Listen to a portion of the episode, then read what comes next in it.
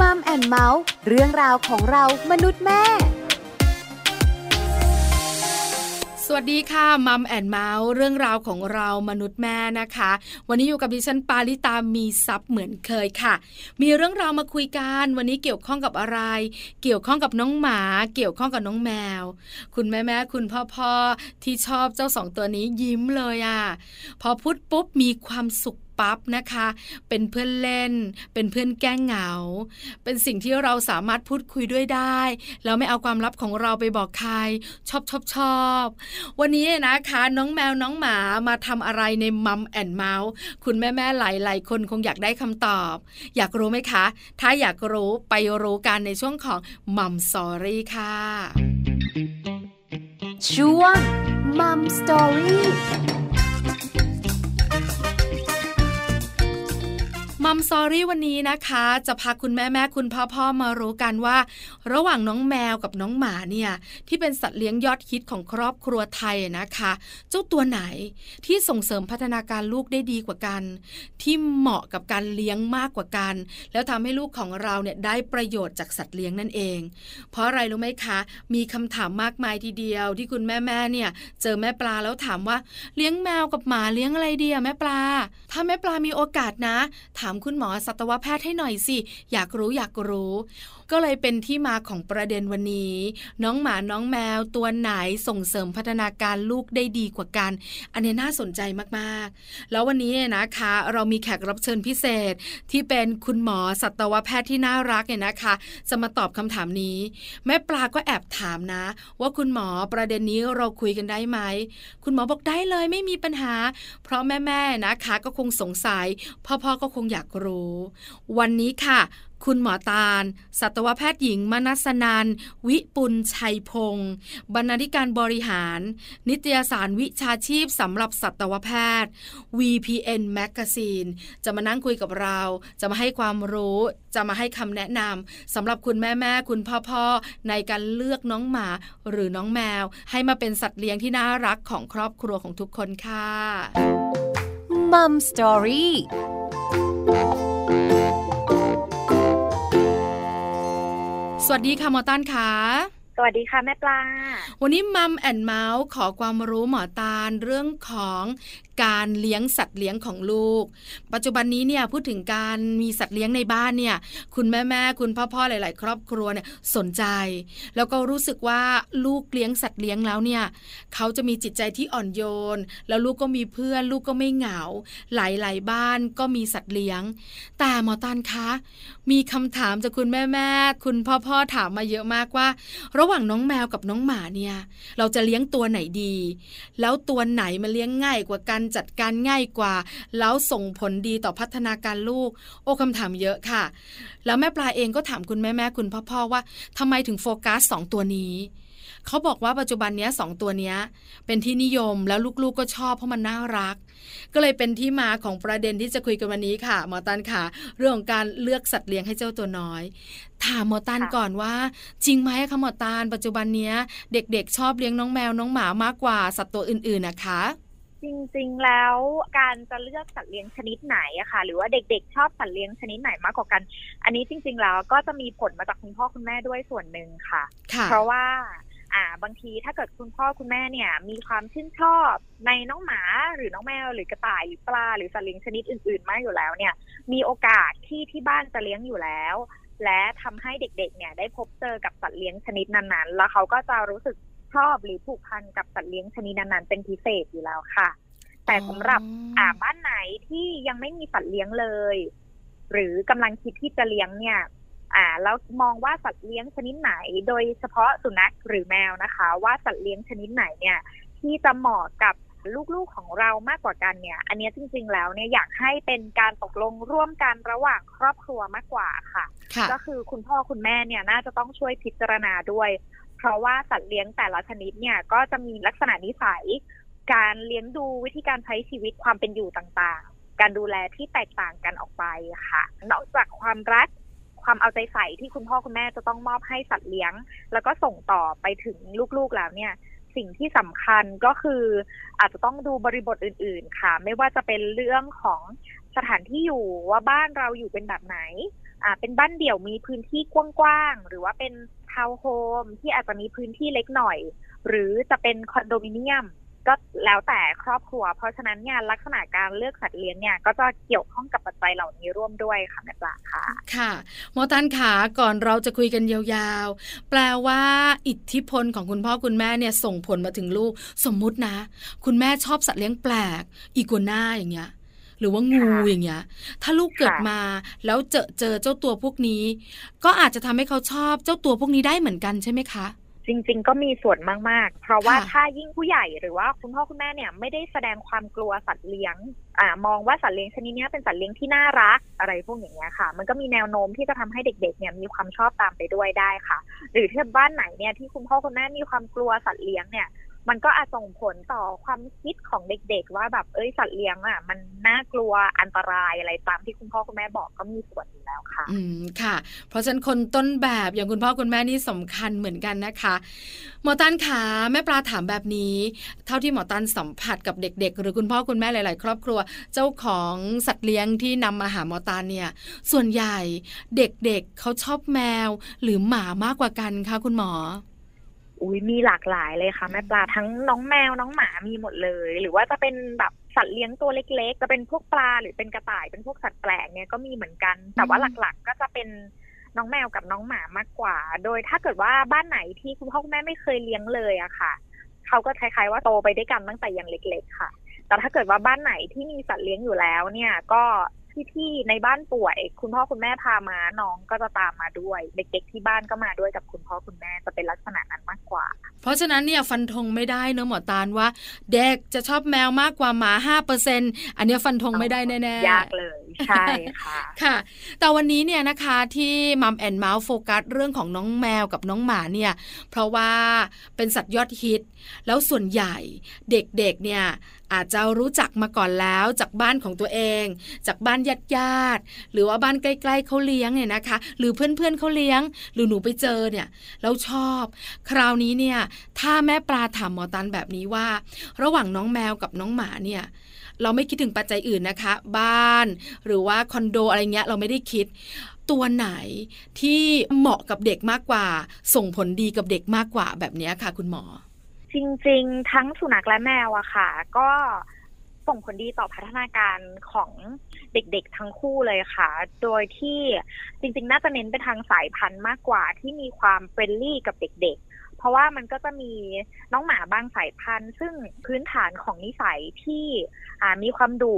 หรือว่าไม่ชอบเด็กเป็นพื้นฐานอยู่แล้วอะค่ะ หรือว่าอาจจะมีน้องแมวบางสายพันธุ์ที่จริงๆแล้วเป็นน้องแมวที่มีนิสัยรักสันโดษชอบอยู่ตัวเดียวมากกว่า อาจจะไม่ค่อยชอบถึงถึงกับใคร ลักษณะนี้ค่ะ เราอาจจะเลือกไปทางน้องหมาหรือน้องแมวที่มีสายพันธุ์ที่มีความเป็นมิตรกับเด็ก ลักษณะแนวนั้นก็จะดีกว่าโดยที่จริง ๆ แล้วทั้งน้องหมาน้องแมวเนี่ยก็ส่งผลดีต่อ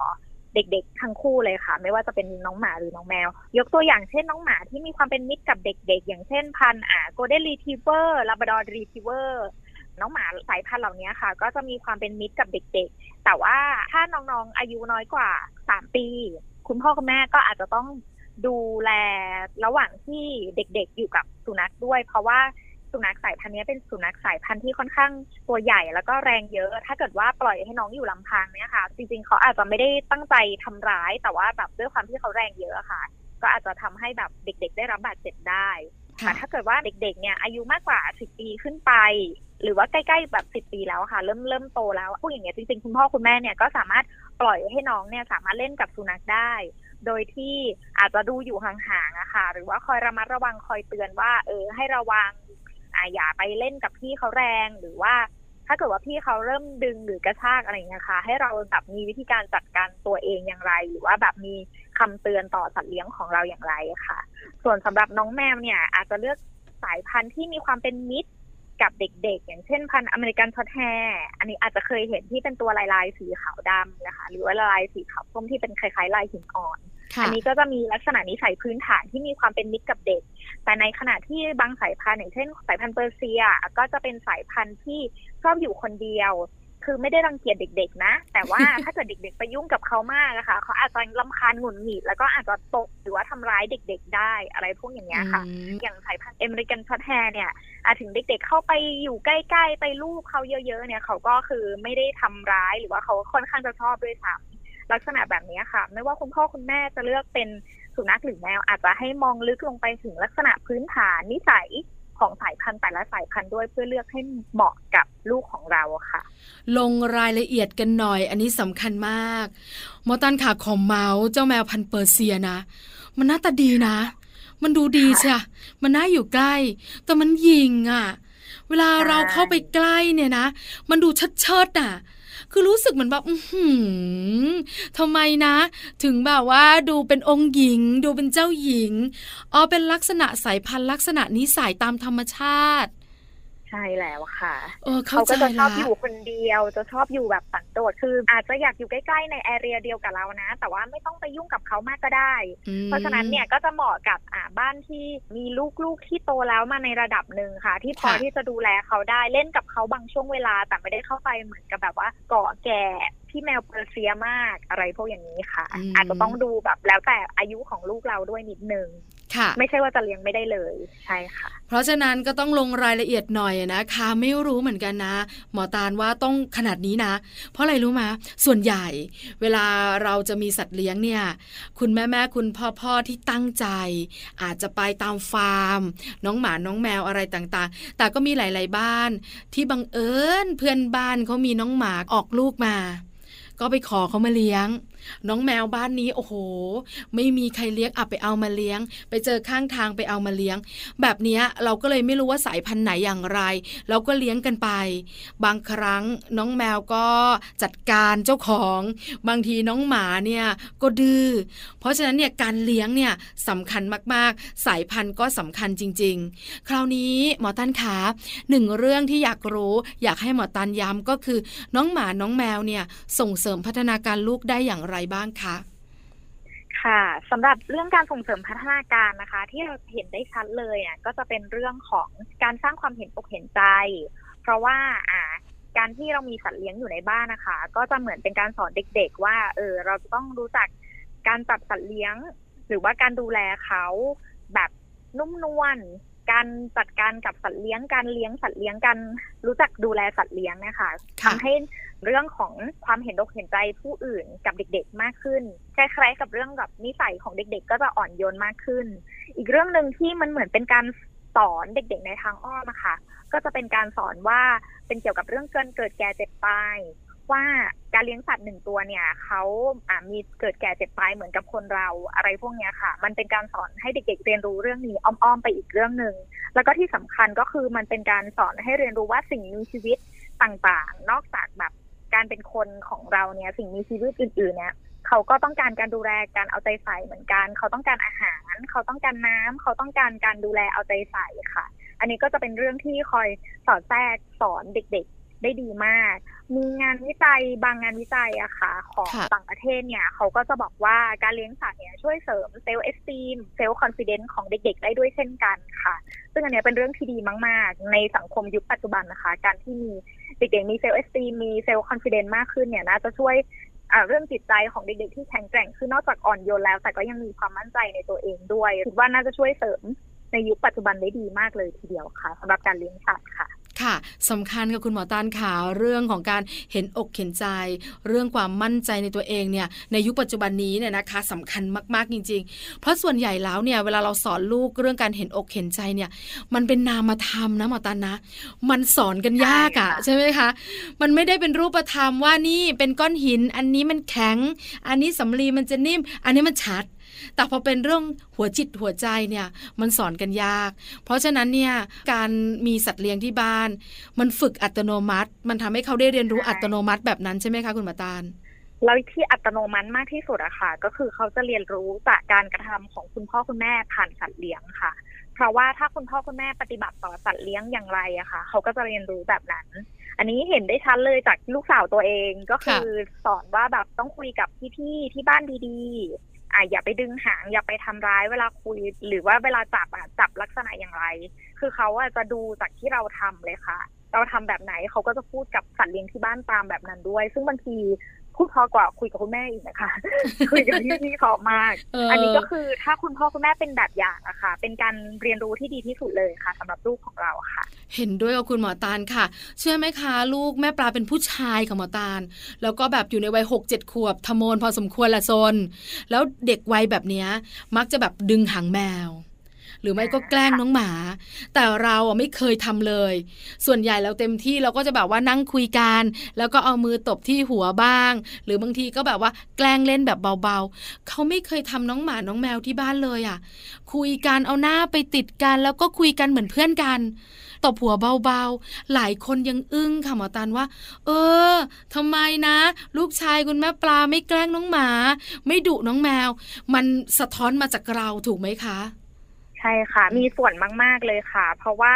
เป็นส่วนสะท้อนสิ่งที่คุณพ่อคุณแม่ทำและเป็นแบบอย่างให้กับเขาค่ะ ยิ่งแบบเรา จัดการหรือว่าดูแลสัตว์เลี้ยงเนี่ยด้วยความรักแบบไหนเนี่ยลูกก็จะซึมซับแล้วก็จะปฏิบัติตามแบบนั้นด้วยโดยอัตโนมัติเลย ค่ะ หัวจิตหัวใจอ่อนโยนรู้จักเห็นอกเห็นใจคนอื่น มีความมั่นใจในตัวเองสำคัญมากๆ คราวนี้หลาย ๆ ครอบครัวนะคะ มีปัจจัยแตกต่างกันเรื่องที่อยู่อาศัยค่ะ อยากมีสัตว์เลี้ยงเหมือนกันแหละแต่ที่อยู่อาศัยเนี่ยบางครั้งมันก็ไม่สามารถตามใจตัวเองได้ เริ่มแบบนี้ค่ะหมอตาลถ้าเป็นบ้านเดี่ยว เราจะเลือกน้องแมวหรือน้องหมาดีอะค่ะ จริงๆ ถ้าเป็นบ้านเดี่ยวนี่คือ แทบจะไม่มีข้อจำกัดในการเลี้ยงเลยค่ะ ก็คือสามารถเลี้ยงได้ทุกชนิด เพียงแต่ว่าเราอาจจะต้องดูตัวเราเองด้วยนิดนึงว่าเรามีเวลาพาน้องหมาไปเดินเล่นบ่อยแค่ไหน เพราะว่าน้องหมาเนี่ยเขาก็จะต้องการการแบบออกกำลังกาย แล้วก็การดูแลเอาใจใส่โดยแบบการพาออกไปเดินเล่น เดินเล่นสนามหรือเก็บอึอะไรพวกนี้ค่ะ ถ้าเรามีเวลาเนี่ยแล้วพาลูกๆไปด้วยเนี่ยคือเยี่ยมเลย แต่ถ้าเกิดว่า เราอาจจะไม่ได้มีเวลาที่จะพาน้องหมาไปมากนัก หรือว่าพื้นที่เราอาจจะไม่ได้ใหญ่มากที่จะเลี้ยงน้องหมาตัวใหญ่ อาจจะเลือกเป็นน้องแมวก็ได้ค่ะสำหรับน้องแมวเนี่ยเพราะปกติเราจะเลี้ยงในระบบปิดอยู่แล้วค่ะ ก็จะไม่ค่อยมีปัญหาเรื่องเกี่ยวกับการที่เราจะต้องพาออกไปเดินเล่นข้างนอกเหมือนกับน้องหมา ก็จะเหมาะกับบ้านที่ไม่ได้มีพื้นที่เยอะ หรือว่าไม่ได้มีเวลาพาไปเดินเล่นมากนักแต่ว่าแบบอาจจะเล่นวันละสิบห้านาทีสิบนาทีกับน้องแมวในบ้าน ลักษณะนี้ค่ะ อาจจะเลือกจาก ตัวพื้นที่บ้านเป็นหลักก็ได้ ซึ่งจริง ๆ อย่างที่แจ้งไปตอนแรกก็คือ ถ้าเป็นบ้านเดี่ยวมีพื้นที่เนี่ยเลี้ยงอะไรก็ได้เลย ไม่มีข้อจำกัด แต่ถ้าเกิดว่าเป็นบ้านที่เล็กหน่อยอาจจะเลือกเป็นน้องแมวหรือน้องหมาตัวเล็ก แล้วถ้าอยู่เป็นอพาร์ตเมนต์หรือคอนโด อาจจะเลือกไปเป็นสัตว์ที่ไม่ส่งเสียงดัง แล้วก็ไม่มีกลิ่นรบกวนเยอะอย่างเช่นอ่าหนูแฮมสเตอร์ หรือว่าเป็นปลาหรือว่าเป็นกระต่ายที่สามารถเลี้ยงในพื้นที่จำกัดได้ลักษณะนั้นค่ะ ค่ะ พูดถึงเนี่ยนะคะ เรื่องของบ้านเนี่ยก็ส่งผลเหมือนกัน เพราะมีข่าวคราวหรือไม่ก็มีเสียงที่เล่าต่อกันมาเนี่ย เรื่องของเพื่อนบ้านทะเลาะกัน จากเสียงหมาเห่า แมวไปยุ่งบ้านอื่นไม่ค่อยมี แต่เสียงหมาเห่าเนี่ย มันส่งผลรำคาญเยอะมากหมอตาลเชื่อไหมคะ บ้านของแม่ปลาเป็นทาวน์โฮมแล้วก็ถัดไปประมาณสองหลังเนี่ยเขาเลี้ยงน้องหมา พันชิสุ ชิสุเนี่ยนะคะ เป็นหมาที่ช่างเห่าอะแบบช่างจำนันจามากอะไรนิดอะไรหน่อย เราอะย้ายไปอยู่ เจ้าของบ้านก็มาบอกเราว่า ขอโทษนะคะ อาจจะต้องมีปัญหาเรื่องนี้หน่อย ถ้ามีอะไรบอกได้นะคะ เสียงดังนิดนึงนะคะ อะไรอย่างเงี้ย แต่พอเราเข้าไปอยู่จริงๆอะหมอตาล มันก็ไม่นิดนะแต่เราก็รู้สึกได้ว่าเออมันต้องอยู่ด้วยกันน่ะ เพราะฉะนั้นปัญหาแบบนี้ถ้าเราไม่อยากให้เกิดเนี่ย ถ้าเป็นทาวน์โฮมเราอาจจะไม่เลี้ยงหมาเลยเป็นน้องแมวแทน อันนี้มันจะใจร้ายไปไหมอะคะหมอตาลจริงๆก็ขึ้นอยู่กับ ความชื่นชอบส่วนบุคคลด้วยค่ะ บางคนเขาแบบไม่ใช่ไทยแบบของแมวจริง ๆ ก็อาจจะต้องเป็นน้องหมาแต่อาจจะเลือกพันธุ์ที่แบบเห่าน้อยนิดนึงอย่างแบบอาชิว่าว่าที่เห่าเป็นบางโอกาส แต่ส่วนมากอยู่เงียบๆอะไรอย่างเงี้ยค่ะ หรือว่า ถ้าเกิดเลือกเป็นน้องแมวได้เลยเนี่ย ก็จะมีปัญหาน้อยมากๆ อืมค่ะ อันนี้เป็นเรื่องที่อาจจะต้องคิดเยอะหน่อยนะคะ การเลี้ยงสัตว์เลี้ยงเนี่ยส่งผลดีอยู่แล้วล่ะ ทั้งตัวคุณพ่อคุณแม่คุณลูก แต่ถ้ามันส่งผลเสียต่อรอบๆบบ้าน ต่อคนใกล้ๆเนี่ย บางครั้งเราก็ต้องคิดเยอะหน่อย ถ้าเป็นคอนโดเนี่ย บางคอนโดไม่เลยนะ ไม่อนุญาตให้มีสัตว์เลี้ยงถูกไหมคะ น้องหมาน้องแมวเนี่ยพับเก็บไว้ แต่ถ้าเป็นปลาเป็นหนูแฮมสเตอร์ แบบนี้เป็นกระต่ายก็ยังพอลุ้นอยู่บ้าง เพราะส่วนใหญ่แล้วเนี่ย ถ้าคอนโดห้องไหนเลี้ยงน้องหมาเนี่ย มันได้ยินเสียงเห่า ใช่ไหมคะคุณหมอตาล ปิดเขาไม่ได้หรอกใใช่แล้วนะคะมอตันขาถามเป็นความรู้แจ็ครัสเซลเป็นน้องหมาพันตัวเล็กหน้าตาน่ารักเนี่ย เหมาะกับบ้านแบบไหนเหมาะกับครอบครัวแบบไหนอะคะ จริงๆแจ็คราเซลอะค่ะ เหมาะสำหรับบ้านที่มีพื้นที่หนึ่งค่ะพอน้องเขาจะมีนิสัยค่อนข้าง alert อาจจะมีความชอบในการขุดดงขุดดิน อะไรพวกนี้นิดนึงค่ะ ถ้าเกิดว่าบ้านที่มีพื้นที่มีดินให้น้องเล่นแล้วไม่ได้กลัวเลอะเปิดเปื้อนนะคะ กับมีพื้นที่ห่างๆจากข้างบ้านหน่อย ถ้าน้องเห่าแล้วเนี่ยไม่รบกวนข้างบ้านมากอันนี้เหมาะมากเลยค่ะ มีคุณแม่แอบถามมาว่าแม่ปลา ถามให้แม่นกหน่อยสิอยากได้แจ็ครัสเซล เพราะมันน่ารัก แล้วตัวเล็กๆ ดูเหมือนว่าน่าจะเลี้ยงง่าย แต่คุณหมอตาลบอกแล้วว่าซนเหมือนกันนะ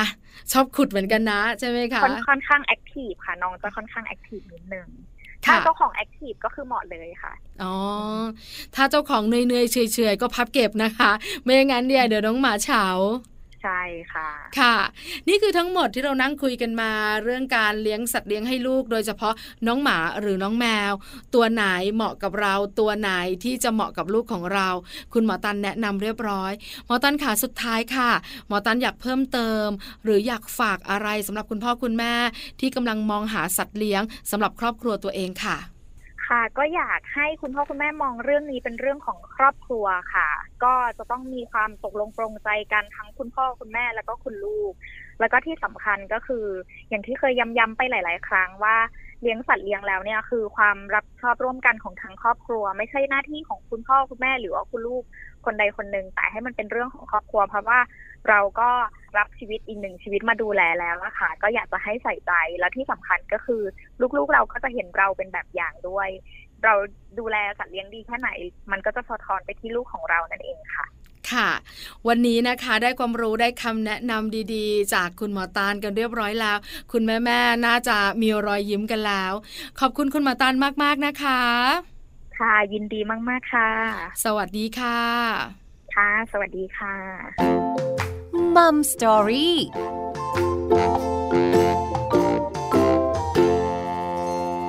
อรี่ขอบคุณหมอตานมาก ๆ เลยนะคะ สัตวแพทย์หญิงมนัสนานวิปุลชัยพงศ์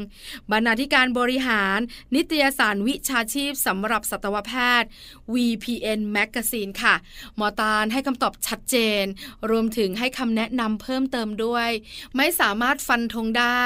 ว่าคุณพ่อคุณแม่หรือว่าครอบครัวไทย ชอบเลี้ยงน้องหมาหรือน้องแมวมากกว่ากัน แต่สามารถบอกได้ก็คือว่าน้องหมาและน้องแมวเนี่ยส่งเสริมพัฒนาการเจ้าตัวน้อยได้ดีเหมือนเหมือนกัน อยู่ที่อะไรอยู่ที่ปัจจัยของคุณพ่อคุณแม่เองนั่นแหละ ว่าที่อยู่อาศัยของคุณพ่อคุณแม่เป็นแบบไหนอย่างไร ถ้าเป็นบ้านเดี่ยวก็น่าจะไม่มีปัญหาอะไรมากนัก ถ้าเป็นทาวน์โฮมก็ต้องเลือกมากนิดนึง ถ้าเป็นคอนโดก็ต้องเลือกอีกแบบหนึ่งไปเลย วันนี้ได้ความรู้ได้คำแนะนำการตัดสินใจอยู่ที่คุณพ่อคุณแม่แล้วล่ะค่ะ แม่ปลาไม่สามารถฟันธงให้ได้จริง ๆ ค่ะ